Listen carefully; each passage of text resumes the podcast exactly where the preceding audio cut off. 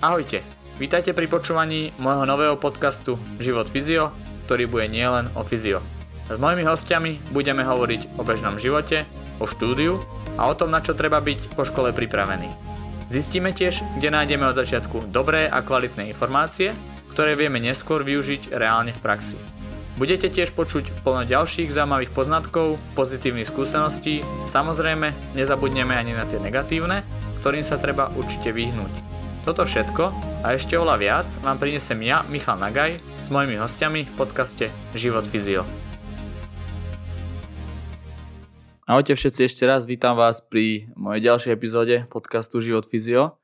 Ako už mnohí dobre viete, síce je to veľmi rýchle, ale môjim hostom bude Nadia Bendová. A ako vždy hovorím, ja sa veľmi teším, že prijala pozvanie a zase nebudem o nej dlho rozprávať, ona nám povie o sebe čo to. Takže ahoj Nadi, ako sa máš, kde sa nachádzaš? Ahoj, tak um, vynimočne doma momentálne, napriek tomu, že je sezóna a napriek tomu, že za normálnych okolností posledných 6 rokov alebo 5 rokov sme uh, o takomto čase vždy boli na vrcholnom podujatí. Teraz sme mali byť na Olympiáde, ale, ale sme doma. Ako, ako to prežívaš, tieto momenty? Predsa táto korona vás asi dosť zasiahla. Myslím si, že zasiahla šport e, veľmi výrazne a napriek tomu, že som veľmi veľký optimista, tak e, si myslím, že tie následky si ešte ani nedokážeme uvedomiť, aké to bude mať a čo všetko to v športe zmení a ovplyvní. A nemyslím si, že sa to len tak e, znova vráti do starých kolají. Takže nič nám nezostáva, ako sa tomu prispôsobiť a podriadiť ale naozaj tie pocity sú zvláštne, obzvlášť e, aj preto, že život športovca, život šprintera, atleta a teda tá športová kariéra nie je príliš, e, nevždy je to o rokoch, nie sme šport, e, kde by športovci boli dlhovekí a, a fungovali 10 ročia. Výkonnosť, akú Janko dosahuje, je, je naozaj jedinečná, ojedinelá, vynimočná a keď tak zoberieme, že pred 4 rokmi bol na to príliš mladý, teraz v podstate v tej v tom najväčšom rozkvete a mm. nie a nie Olympiádu usporiadať. No a za 4 roky už, e, keď to tak poviem zjednodušene, môže byť starý. A aby sa jeden atlet a šprinter nedostal za 3 cykly za 8 rokov na Olympiádu je veľmi neštandardné a zvláštne aj pre nás. Takže um, začínam pomaličky uvažovať aj v týchto intenciách a nie je to nič príjemné, ale ako hovorím, proste nič s tým nespravíme, musíme proste sa tomu nejak prispôsobiť a podriadiť. Ja si myslím, že túto situáciu, dobre, jasné, že majú, mnoho športov ju má, ale práve takýto špecifický šport, kde si ten vek je, je to ako, ako každý hovorí, že najlepší futbalový vek je vtedy a vtedy, ale nie, nie, vôbec to není pravda. A asi pri tých šprinteroch, dobre, Usain Bolt, to asi sa trošku z toho vystriha, ale asi, asi je to veľký zásah. Čiže aspoň svojich stôl, slov teda cítim to, že, že nie si z toho moc, no nadšená určite nie, ale nie si z toho moc ani, že čo ďalej, čo bude ďalej vlastne. To nikto podľa mňa momentálne nemôže s určitosťou povedať. Ja som človek, ktorý veľmi rád má dopredu veci naplánované a šport si myslím, že je o dlhodobom plánovaní, je o životnom štýle, je o príprave. My sa rok pripravujeme alebo pol roka pripravujeme na jeden deň. Keď nemáte to, na čo sa pripravujete, tak samotnú tú prípravu urobiť je extrémne náročné a uh, ja som, keď sa to celé začalo, prerobila tie tréningové plány, Uh, niekoľkokrát, už teraz to nerobím. Jednoducho žijeme zo dňa na deň, robíme, alebo ja pripravujem tie tréningy podľa toho, aká je momentálna situácia, keď viem, že mám najbližšie preteky, alebo teda teoreticky ich mám uh, v nejakom horizonte do jedného mesiaca a nič ďalej, pretože to nejde naozaj všetko sa môže zmeniť uh, zase za, za jeden deň, za týždeň, ale ako hovorím, pre pre trénera je to naozaj extrémne náročné robiť plány na niečo, čo vlastne nevieš na čo a nevieš kedy a tak ďalej. Takže z tohto pohľadu stráca ten vrcholový šport v podstate svoj zmysel. Stráca to, čo a vďaka čomu existuje a vďaka čomu má prínos pre spoločnosť, pre ľudstvo, pretože masový šport je, je úžasná vec, ale vrcholový profesionálny šport je o niečom inom a ten, to práve momentálne v týchto časoch ako keby stráca ten, ten základ, prečo vlastne to robíme a prečo to je. No, ale tak zase na druhej strane si teraz kreatívna, bo musíš, musíš sa prispôsobiť situácii a musíš pracovať na, na deň. To zase prináša nejaké ďalšie veci, ktoré bežne sa s nimi asi nestretávaš, keď si to takto plánuješ. Vieš čo, to si myslím, že ten tréner je uh, a bol vždy, pretože uh, keď si aj teraz sadnem a už teraz môžem si otvoriť uh, záznamy, denníky a, a tréningové plány treba 5 rokov dozadu, tak keď si k tomu sadnem a otvorím si toto isté obdobie 5 rokov dozadu, ani raz nebolo také isté. A keď skúšam načasovať tú formu tak, ako to bolo, keď e, sme bežali tie najlepšie časy, tak e, sa to nedá, pretože tie okolnosti, podmienky a vždycky a všetko okolo bolo úplne iné každý rok. Takže Myslím si, že každoročne alebo v určitom tom období ten tréner vždy improvizuje, vždy vymýšľa, vždy sa musí prispôsobiť podmienkam.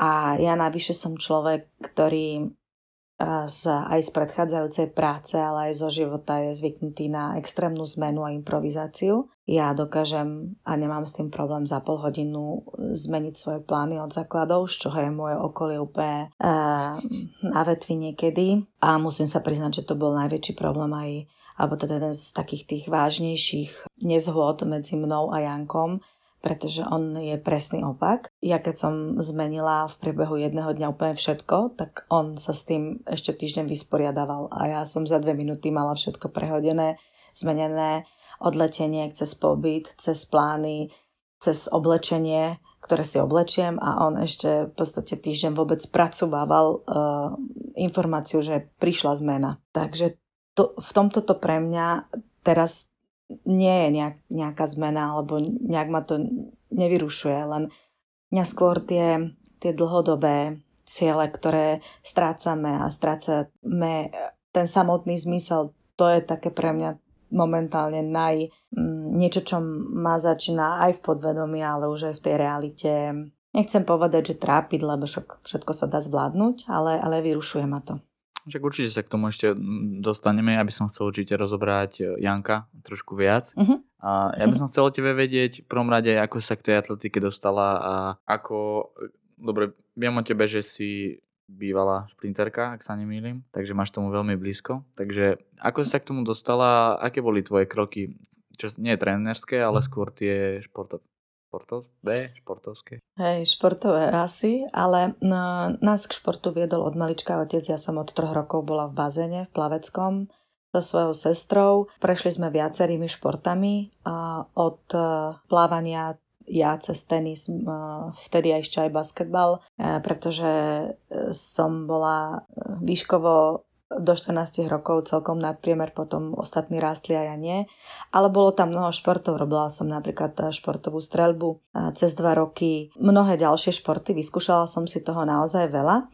Nakoniec eh, sme aj so sestrou skončili pri atletike. K atletike nás priviedol otec, priviedol nás na štadión Interu, kde naozaj vtedy atletika bola e, top šport. A celý život sme trénovali, existovali na e, štadióne, ktorý dneska je v tak úbohom e, stave na pasienko, kde sa konali mítingy PTS, kde, sme, kde som behala s košíkmi za najväčšími hviezdami svetovej atletiky, čo, na čo sme sa celoročne tešili. No a trénovala som s úžasnou pani trenérkou a Libuškou Rajovou Kladekovou, ktorá ktorej zverencom bol napríklad Roboseli a mnoho ďalších skvelých atletov. Keď vlastne doslova atletika na Interi zanikla, tak sme prešli do prvého vtedy ešte a vtedy prvého súkromného klubu atletického, ktorý vlastnil e, neskôr môj svokor, ktorý som to ešte netušila.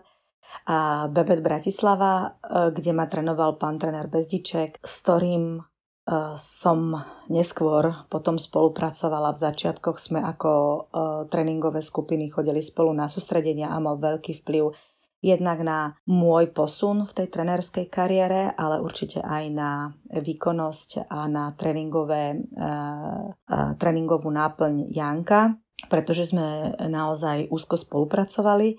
No, takže pán Beziček bol uh, môjim trénerom, druhým. No, čo sa týka tých výkonov a tej výkonnosti, uh, pre mňa to bolo o, o viac boji, o šprintoch, uh, ale tá úroveň bola tak v finále majstrovstiev Slovenska. Vtedy to nebolo až také jednoduché, alebo teda nie, nie, tá konkurencia naozaj aj vtedy bola veľmi veľká, ale o žiadnych medzinárodných úspechoch, ale ja som si tie medzinárodné úspechy prežívala cez vtedy frajera a dneska manžela, ktorý naozaj patril k špičke Československa a patril do úzkej špičky európskej, juniorskej aj svetovej. Takže takú tú svetovú atletiku alebo vrcholovú atletiku som si prežila raz s ním a veľmi nám to pomohlo, pretože aj mne, pretože keď prišli, prišla príprava, do ktorej Janko mal ísť, aby, aby dosahoval výkony a výsledky, ktoré sme si mysleli, že bude, tak ju potreboval. A keďže sme už vedeli, čo potrebuje, tak to bolo pre nás o mnoho jednoduchšie a vedeli sme mu to poskytnúť. Takže aj tie skúsenosti, ktoré sme my vtedy na, nazbierali, tak uh, sa nám veľmi zišli. Takže keby si mala zhodnotiť, tak uh, v podstate to, že si bola tam s tým manželom, tak ťa to prinútilo nad tým trošku rozmýšľať, že by si to chcela niekedy v budúcnosti aj robiť?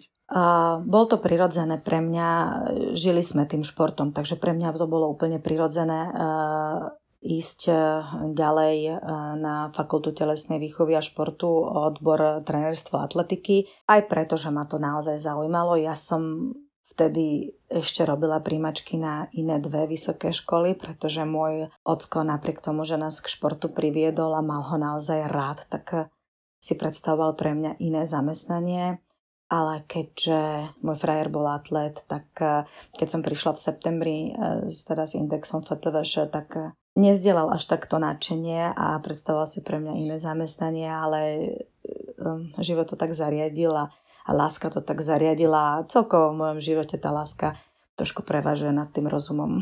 Keby, keby si mala tak zhodnotiť, aké to bolo v minulosti, aké to bolo dnes, určite je to diametrálne odlišné, ale chcel by som nejaký taký tvoj pohľad. Ako myslíš, že sa v niektorých veciach aj možno nič nezmenilo? No, mňa táto myšlienka, a teraz ma to, teraz ma to tiež napadá, a sa mi spojila, keď som sedela v hľadisku na vyhlásení ankety Športovec roka. Režisér mal výborný nápad e, spojiť e, tých najlepších športovcov s deťmi, čo si o nich myslia. A ak si to videl a pamätáš sa, tak tam tie deti rozprávali o svojich vzoroch, o našom Jankovi a o mnohých iných športovcoch. A ja som si uvedomovala, že keď pri tom sedíš a pozeráš sa na to, my sme to potom pozerali ešte raz, tak e, tie deti boli milé a ale ak sa pozrieš, kde sedia, kde rozprávajú, ak sa pozrieš na tie telocvične, v ktorých sú, na tie náradie, na to náradie náčinie, na tie priestory, v ktorých tie deti dneska trénujú, tak tie ostali rovnaké. V mnohých prípadoch ostali rovnaké tie podmienky, v ktorých tie deti vyrastajú a v ktorých ich trénujeme.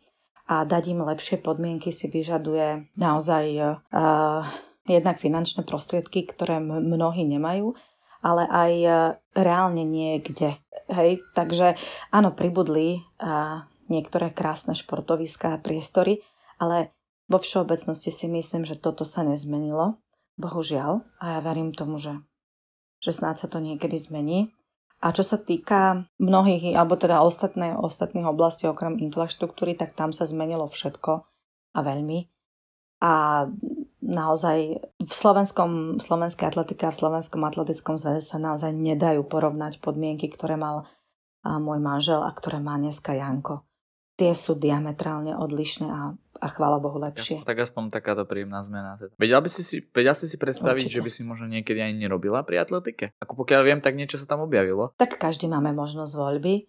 A keď som skončila vysokú školu, tak e, som pracovala vo fitness centre ako šéfka fitka a mojou súčasťou, mojou pracovnou náplňou boli aj, aj e, masáže. Vydržala som pri tom v podstate cez dva roky a potom najmä tá práca, tým, že to bolo hotelové fitness centrum, naozaj to bolo o, o hotelových hostoch, ktorí si raz za čas prišli zacvičiť a bola tam nejaká tá, nejaké masáže a regenerácia, tak e, to nebolo to, čo by ma naplňalo a už vtedy som pracovala počas celého leta, počas celej vysokej školy a som mala brigadu, a lietala som ako odborne povedané palubný sprievodca, ako letuška, kde som za 4 mesiace v podstate sezóny zarobila toľko, aby som vydržala celý rok. A na tú dobu naozaj štandardne, keď to poviem v úvodzovkách, platená brigáda. Ale tá práca je sama o sebe nádherná. Človeka pohltí a najmä človeka, ktorý má rád kontakt s ľuďmi, pracuje s ľuďmi, takže tam aj tá náročnosť tej práce z hľadiska toho kontaktu s ľuďmi je veľká, tak aj mňa to pohltilo. Po škole, keď e, by som aj rozmýšľala a chvíľku som to skúsila v školstve, kde sa zamestnať, no tak z hľadiska finančného tá voľba bola úplne jasná. To, a myslím si, že aj dodnes je, keď to porovnáme z finančného hľadiska, alebo dodnes by bola. Takže 20 rokov som pracovala v leteckom priemysle. Tá práca ma naplňala neskutočne a mm, dala mi veľmi veľa aj do, do ďalšieho života, aj do práce trénera, pretože a naučiť sa zvládať e, stres, paniku a krizové situácie sa mi naozaj aj v dnešnom, dnešnej spoločnosti a športe veľmi hodí. Takže hovoríš, že lety iba objednávaš iba ty, áno? no, u nás to ani inak nejde. A u nás, ak si, predst- ak si predstavuje, že niekto pre nás plánuje e, sústredenia a pobyty a kupuje nám letenky, tak nie. Je to všetko na športovcovi a na trénerovi a, a na tom, ako si to zariadíme. Myslíš, že je to dobre? Alebo, alebo je to podľa teba... Lebo, lebo ja, môj pohľad na to je taký, že na jednej strane je to aj OK, lebo tým pánom nie si závislá na nikom inom a v podstate rozhoduješ sama za seba. Samozrejme má to svoje proti, ktoré sú úplne jasné. Um, áno, všetko má svoje za aj proti a aj táto oblasť, ale keď ideme na vrcholné podujatie, keď ideme na majstrovstva sveta, majstrovstva Európy, tak všetko zariaduje príslušný zväz. Tam sme odbremenení od všetkého, ale súvisí to s tým, že keď ideš na vrchol, na vrchol sezóny, ideš na pretek, ktorý vieš, že je pre teba existenčne dôležitý. Už to je podľa mňa problém, že naši športovci chodia na vrcholné podujatia s myšlienkou, čo sa stane, keď neúspejem. Asi by to tak, to, to nie je ten ideálny scenár, ale keď ideš tam, tak sa snažíš, a aby bolo všetko najlepšie, ako môže byť. A snažíš sa aj o to, aby tá cesta, ktorú ten športovec má absolvovať, obzvlášť keď sú to, keď sú to 15 hodinové, 16 alebo viac cesty lietadlom a autobusmi a všeličím, tak sa snažíš, aby tá cesta bola najmenej stresujúca, najmenej zaťažujúca pre organizmus toho športovca. Toto si ľudia, ktorí tie letenky zabezpečujú, nechcem povedať, že neuvedomujú, možno ani nemôžu uvedomiť. A v tomto sa ja snažím od začiatku byť naozaj tvrdá a striktná. Tie podmienky si myslím, že ten športovec musí mať prvotriedne, najmä pri, tom, pri tej preprave, keď má stráviť 48 hodín niekde a tých 48 hodín ovplyvní tých 6 mesiacov tej prípravy predtým, tak naozaj ma ide šlak trafiť, keď e, tomu tí ľudia nerozumejú. Tak e, v tomto to je naozaj, je to nevýhoda a naozaj chcem a, a snažím sa, aby to bolo tak, aby ako to, ako to má byť. A keď to robím ja sama, tak to tak je po všetkých ohľadoch. Ja mám k tomu taký jeden pekný príklad. V podstate Pôsobil som aj v slovenskej reprezentácii a takisto aj v českej som teraz. To tam krásne vidno jednoducho, že kde je tá možnosť, že tam sa to dá a dá sa to čo najlepšie. A tu zase je tá možnosť, že sa to dá najlepšie, ale nedá sa to najlepšie. Takže je to, je to presne tak, ako hovoríš. Všetko má svoje pre, všetko má svoje proti. Ja by som bol rád, keby sme prešli k Jankovi ako takému a k tomu on nám síce povedal svoj pohľad, ako sa, dostal, ako sa k nemu dostal, ale ja by som chcel vedieť ten tvoj. Ako sa ty k nemu dostala? Ja som popri svojom zamestnaní civilnom na Slovensku a v atletike je to trend, že trénerov robia ľudia, ktorí majú svoje civilné zamestnanie a trénerskú prácu v atletike robia ako hobby. A je to taký prežitok z doby, z dôb minulej, keď naozaj šport bol o amatérizme, šport bol pre mm, ako, ako zábava, ako, ako vyplňanie voľného času. A potom mnohé, e, mnohé športy a mnohé oblasti v tom športe prešli do profesionálnej oblasti. Iba tréneri ako si stále zostali v tom amatérizme a v, aj, aj z pohľadu zväzov a, a štruktúra štátu zostali tak nejak v čase amatérizmu. To znamená, že veď ty máš niečo, čo ťa uživí a sem chodíš, pretože to máš rád a, a že tu tráviš voľný čas. Takže aj my, alebo teda v atletike, tí sú, uh, boli v takomto postavení. Dneska sa to už našťastie mení a, a sú a pomaly sa vytvárajú naozaj aj podmienky pre, pre trénerov v atletike a som rada, že aj ľudia, ktorí sú za to zodpovední, si to, to vedia, uvedomujú a robia preto maximum. Takže aj u mňa to bolo tak, že som pracovala vo svojom civilnom zamestnaní a potom som, a popri tom som trénovala deti. Boli to malinké deti, mala som najmenšiu kategóriu 3 až 4 roky, čo bol pre mňa relax. A vždy som sa na ten tréning tešila, vždy som veľmi rada proste trávila ten čas s týmito deťmi. No a potom, keď prišiel ten čas, keď naozaj ani letecký priemysel to nemá na ružiach ustlané v našej krajine, sme snad jediná krajina široko ďaleko, ktorá nemá roky a ani nebude mať národného prepravcu. Fungujeme na čartrových spoločnostiach, čo v preklade znamená, že žijete určitú dobu mimo Slovenska, chodíte na týždňovky, na mesačné e, pobyty, trávite veľmi veľa času mimo domu, to bol aj môj život. E, popri dvoch deťoch to nebolo ideálne. Keď prišiel ten čas na zmenu a keď som si povedala, že toto už fakt e, nemôžem. Bolo jediná, jediná výnimka, jediné obdobie, kedy na Slovensku sme mali Sky Europe Airlines, čo bola jediná spoločnosť, ktorá dokázala dať pilotom, letuškám a v podstate celému personálu životný štýl ráno idem do práce a po obede si vyzdvihnem deti zo škôlky. Tak po krachu tejto spoločnosti to znova bolo o čartrových spoločnostiach, e, ktoré fungovali sezónne a najmä neustále mimo republiku. Prišiel čas, že som si povedala dosť. Tedy v tom období uh, som v klube, kde som pracovala, poprosila o ďalšiu skupinu, poprosila o, o viac práce. No a vznikla skupina teda tých starších športovcov, ktorí mali v tom veku 13-14 rokov, niektorí 15, dostala som predelenú skupinu a súčasťou tej skupiny bol aj Janko. Od začiatku si to v ňom videla? Že tam niečo je? Alebo to bolo také, že si sa moc nesústredila na tých... Vôbec. Mm, na... Vôbec som sa nesústredila na to. A Janka som brala ako e, ktorého, kto, ktorékoľvek iné dieťa v tom kolektíve. Ja som ho samozrejme tým, že sme chodili na roky na sústredenia a pobyty a s, s tým športovým klubom, tak vnímala ako šikovné dieťa, bolo vidno, že je šikovnejší pohybovo ako ostatné deti, ale naozaj mi vtedy ani len nenapadlo. A ešte mnohé mesiace a roky potom, že by mohol dosiahnuť tieto úspechy, ktoré, ktoré dosiahol.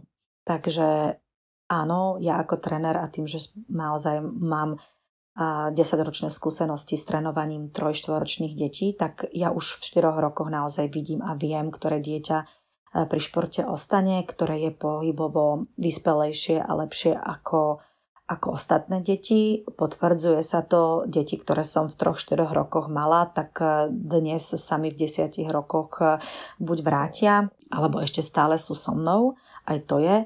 A, a vidím, že naozaj sa potvrdzujú tie predpoklady, alebo to, čo som vtedy v nich videla, ale nie je to o tom, ja nerozmýšľam pri deťoch a ani pri Jankovi som nerozmýšľala v, v intenciách e, reprezentácie.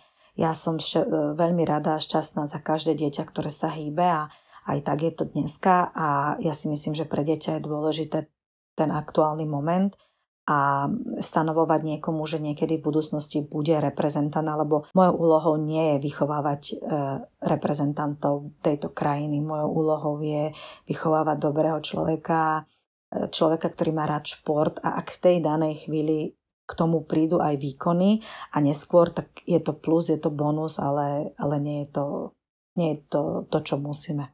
To je veľmi pekná myšlienka. Aké boli teda vaše začiatky? Skôr by ma zaujímalo také možno malé detaily. Ja viem, že ty si sama povedala, keď sme sa rozprávali, že si otvorená komunikácii a si práve človek, ktorý rád zdieľa, preto by som rád, aby si možno približila tým ľuďom, že ako to vlastne začalo. Bo sama si hovorila teda, že teraz to každý chce opakovať a ono to tak nemusí pri každom fungovať. Veľký podiel na príprave na začiatku má pán tréner Bezdiček.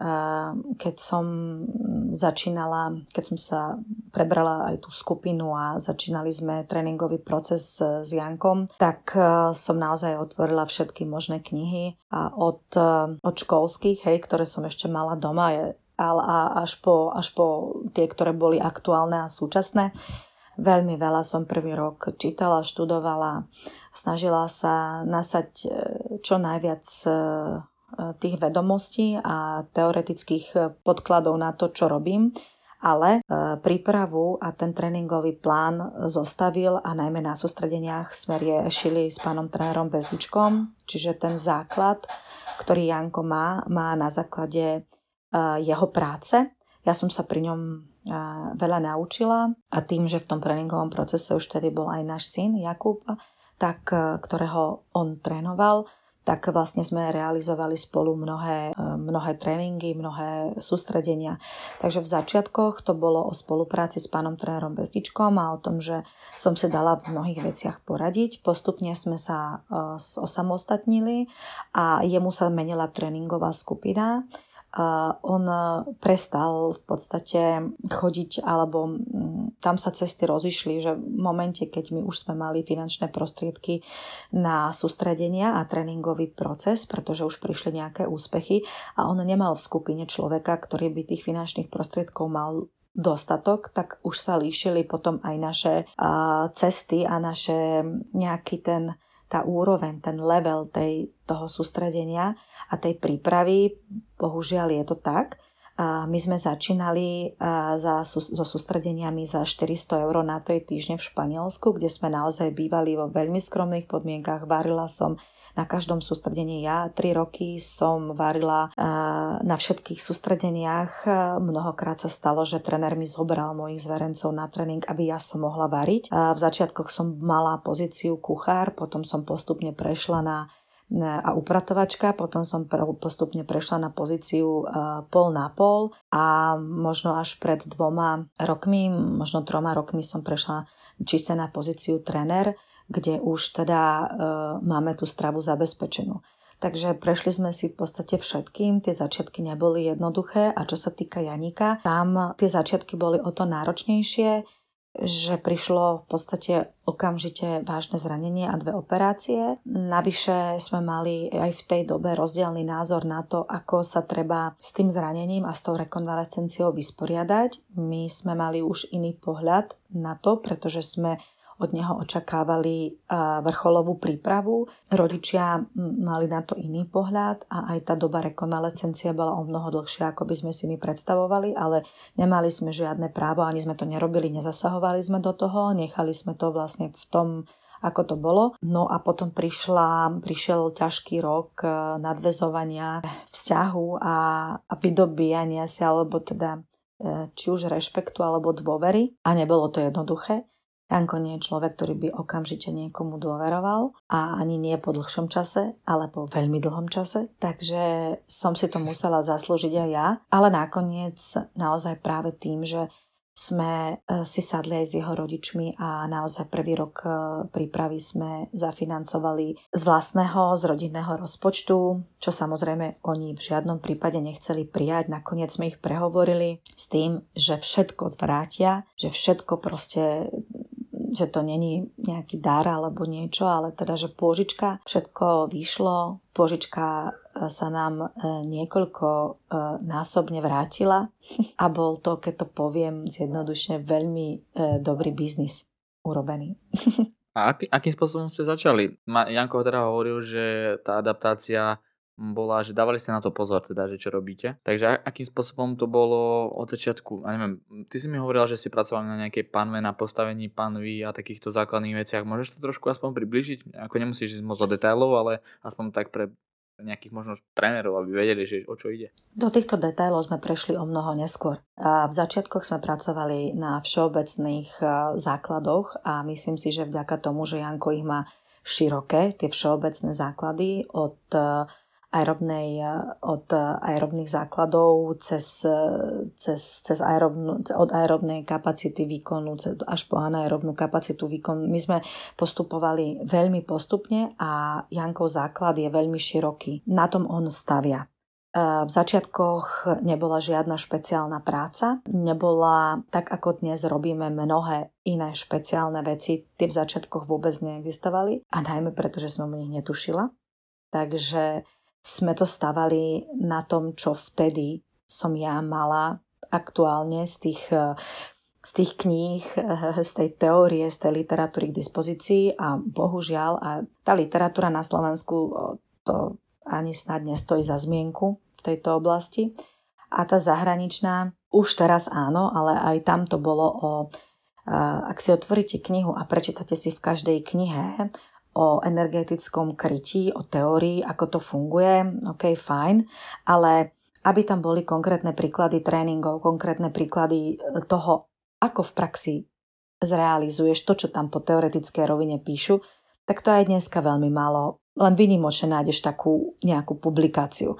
Takže mňa posúvali ďalej rozhovory a tréningy uh, s pánom trénerom Bezdičkom a vďaka nemu bol ten všeobecný kondičný základ u, chlapcov veľmi široký a až postupne po troch rokoch, štyroch rokoch sme prechádzali do detailnejších a, a tých špecifickejších a, a špeciálnych cvičení, záležitosti, ktoré, ktoré sa týkali už e, konkrétne šprintu v štruktúre e, tej, e, tej športovej disciplíny. A asi ste aj mnoho chyb spravili počas toho. Stali sa vám nejaké také, že, čo ťa prvé napadne?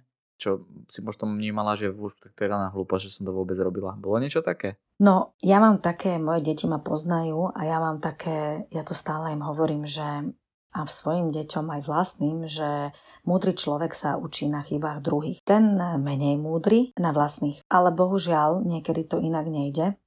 A najmä tréner e, pracuje v našom prostredí, ktoré je veľmi uzatvorené a nepriaznivé na zdieľanie akýchkoľvek informácií, tak e, pracuješ na tom, že ty sa poučíš na niečom, čo si už urobil.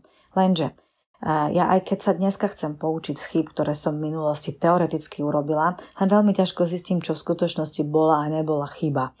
Len veľmi ťažko sa vrátim a poviem si, OK, toto bola chyba, lebo tam je toľko faktorov, ktoré do toho vstupujú, že ja v podstate aj neviem, či toto konkrétne bola chyba alebo či to nepomohlo. Takže pri akýchkoľvek analýzach je len veľmi ťažko určíš, čo vlastne tá chyba bola, kde sme ju spravili a kde sme ju nespravili. V súčasnej dobe je to pre mňa dennodenný uh, už pomaly zvyk zaoberať sa tým, kde robíme chybu, že sa zopakovali zranenia, kde robíme chybu, že tie zranenia prichádzajú. A ja nech akokoľvek rozmýšľam, tak uh, nenájdem tú pravú príčinu, si myslím.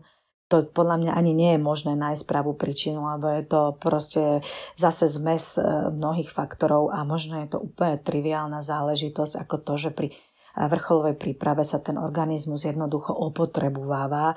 Čím to bude ďalej, tým to bude viac a viac a my sa len musíme vyrovnať s tým, že je to súčasť toho života športového a nemôžeme a ani už sa zostávam do stavu, že nemôžeme hľadať príčinu prečo, lebo stejne na to neprídeme a iba nás to trápi, ale skôr vždy, keď sa to stane, urobiť všetko preto, aby sme to čo najrýchlejšie zvládli, odstránili a išli ďalej a ďalej pôjdeme len do momentu, kým nám to ten organizmus dovolí. A to si nemyslím, že by niekto z nás dokázal ovplyvniť. Ja si nemyslím, že existuje na svete jeden tréner a verím tomu, ktorý trénuje tých ľudí preto, aby ich zničil. To proste, to, to no, Nejde dokopy, no. Ja mám k tomu znova taký príklad, že ja som sa rozprával na jedných majstrovstvách Európy s takou francúzskou fyzio a napríklad mi sa páčilo, poznáš INSEP, čo majú vo Francúzsku? Oni majú také centra vrcholové a oni tam s nimi trénujú úplne, drillujú, ja neviem, keď sa bavíme o nejakom drepe, tak oni ho drillujú možno rok alebo dva tú techniku a až potom idú do tých váh a ona mi ukazovala mm-hmm. ten koncept ich a bolo to, bolo to veľmi zaujímavé a a keď som to videl, jednoducho dáva mi to zmysel, že akým spôsobom postupovali, že to nebolo, že ja neviem, že hneď by nakladali na nich. Jednoducho, že to tam malo. Myslíš si, že práve takéto niečo by bolo vhodné vytvoriť na Slovensku? Asi určite, ale Myslíš si, že sa to dá zrealizovať? No, v súčasných podmienkách uh, asi nie. A som skôr negatívna k tomu, ale takéto niečo, tento systém tu bol. Zase bol v časoch, e, ktoré sme my zavreli, zatvorili sa dvere a povedali sme si, že všetko, čo bolo za socializmu a za komunistov e, je zlé. Nič z toho nemôžeme použiť, čo je škoda, pretože niektoré veci, niektoré prvky sa dali preniesť, posunúť tak napríklad ako v Českej republike, kde, kde nie všetko zostalo zle. No a to isté teoreticky sa dalo urobiť e, u nás, ale nestalo sa. My sme zrušili úplne všetko, celý ten systém. Ja keď sa k tomu postavím, alebo keď to poviem tak zjednodušene, ja som úplne s každým uh, zlepšeným časom Jankovým, s každým rekordom, neskôr s každou medailou očakávala, že za mnou niekto príde. Ja neviem kto, ale niekto príde a povie mi, dobre pani trenérka, tak, takýto je systém, do, teraz ste do ňoho zapadli, teraz ste konečne zapadli do výkonnostných tabuliek, vychovali ste nám e, z vlastných financií reprezentanta, tak teraz sa už o vás postaráme. A furt som čakala, že ten niekto príde a povie, toto máte na prípravu, takéto máte možnosti, takéto máte zdroje, toto ešte dosiahnuť môžete, tu máte lekára, keď Janko ochorie, tu máte zubára, keď ho rozbolí zub, tu máte fyzioterapiu, tu máte, mm, ja už neviem čo. Nestalo sa to tak, marne podľa mňa aj noví mladí tréneri budú čakať, že, že, že to tak je a a treba aj podľa mňa v tomto pomôcť a to je úloha možno nás, ktorí sme si to už raz prežili, vysvetliť im, že, že systém a štát takto nefunguje a že, že sa o nich nikto nepostará a že, že je to všetko na nich, ale už by nemuseli zažívať to, čo sme zažívali, to, čo som zažívala ja, že som to všetko proste musela pracne si, si zisťovať sama a ten tým vytvoriť a vyskladať. Pre nás nastala uh, zmena s, so vstupom do športového centra policie, kde teda ten systém v tom rezortnom stredisku je, budujú ho a momentálne už aj v oblasti zdravotnej starostlivosti, pretože chápu, aké je to veľmi dôležité.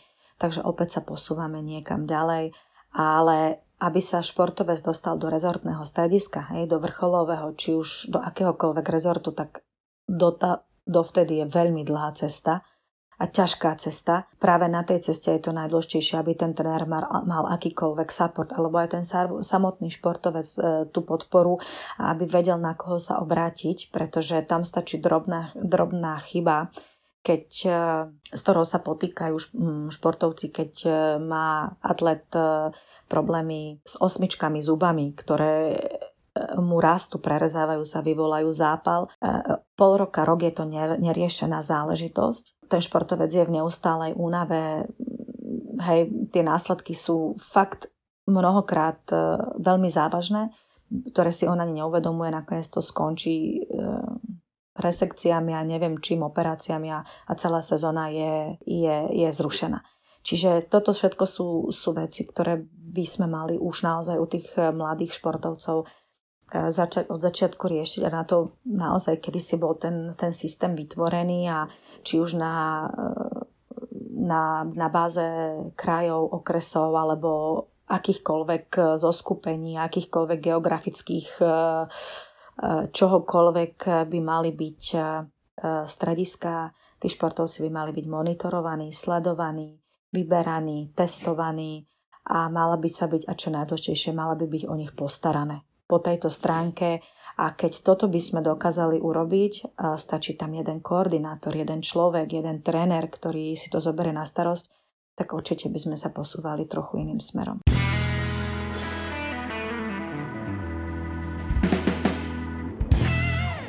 Poďme túto ako keby takú kvázi úvodnú časť e, zakončiť mojimi rubrikami a prejdeme do tej takej edukačnej mm-hmm. časti to nazvem. Ja som si to tak rozdielil, že predsa prvú časť nejako po, po, pojmeme tak, aby sme sa porozprávali o veľa veciach, nejako tak globále, ale chcel by som aj ešte trošku do hĺbky. Ale ešte predtým teda tie moje rubriky.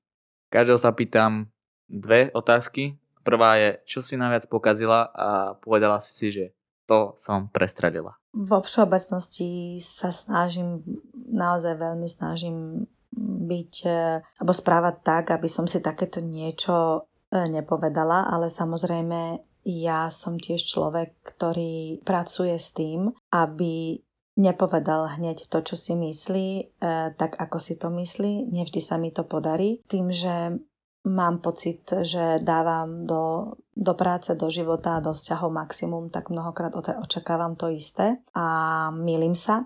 A potom tá moja reakcia je iná, možno ako, ako dá sa nazvať inak ako diplomatickou. A poviem, zareagujem tak, ako by som nemusela. A vtedy si poviem, dobre, ja neviem, či, to, či sa to dá nazvať až tak prestrelila som, že, lebo si myslím, že vždy som reagovala tak, že, že to nebolo také úplne prestrelené, ale, ale sú možno reakcie moje na to, keď sa deje nejaká krivda, nejaká nespravodlivosť, keď sa proste ty snažíš jak blázona a tá druhá strana ti dá najavo a aroganciu a, a nadradenosť, tak e, vtedy človek zareaguje tak ukrivdenie a, a možno si potom neskôr povie, OK, mohla som to napísať trochu inak alebo povedať trochu inak. Ale vždycky sa snažím minimálne ospravedlniť, keď už teda takéto niečo urobím. Čo to teda je? Lebo zatiaľ si nám to pekne opísala, ale nič si nepovedala. Uh, um... Povedz prvú vec, čo ťa napadne. To je vždy tá najlepšia. Aj keď, ale možno nemôžeš povedať zase, no, tak to je problém. uh, môžem, to, to, sú, to, je, to sú tie bežné vzťahy, kedy ja či už uh, pracujem s mladými ľuďmi, ktorí, samozrejme, že sa stanú situácie, ktoré sa mi nepáčia. Prídem za, za našim Filipom a, a vynadám mu, že nepočkal na uh, vyhlásenie výsledkov a išiel sa osprchovať a za dve minúty zistím, že ho tam poslala maminka, ktorá nevedela, že bude vyhodnotenie a potom mi to je strašne ľúto, že som proste jemu takéto niečo povedala tak e, prídem, ospravedlním sa a proste je to o tej bežnej komunikácii, keď človek e, vyhodnotí niečo tak, ako nie je a, proste, a, a ten druhý si to nezaslúži. Ale to isto potom očakáva aj voči sebe, hej, že len malo kedy potom príde to ospravedlnenie. No. Z druhej strany. Dobre, tak, tak. Čo sa ti zase najviac podarilo, okrem rodiny? Tak, hneď ma prvé napadlo bolo, že moje deti, alebo naše deti, keď sa na ne v poslednej dobe pozerám a, a tak, som, tak som vďačná, že, že sú a že ich mám a že sú také, aké sú, ale je to tá, nechcem to nazvať práca, ale skôr to poslanie, ktoré mám za posledné roky a myslím si, že sa nám také živé, živé momentálne je akadémia. To je niečo, čo sa nám spoločnými silami naozaj vyzerá to tak, že podarilo a, a verím tomu, že to je, je taký dobrý základ eh, do budúcna pre, pre, pre úspešnú nejakú cestu týchto, týchto našich detí.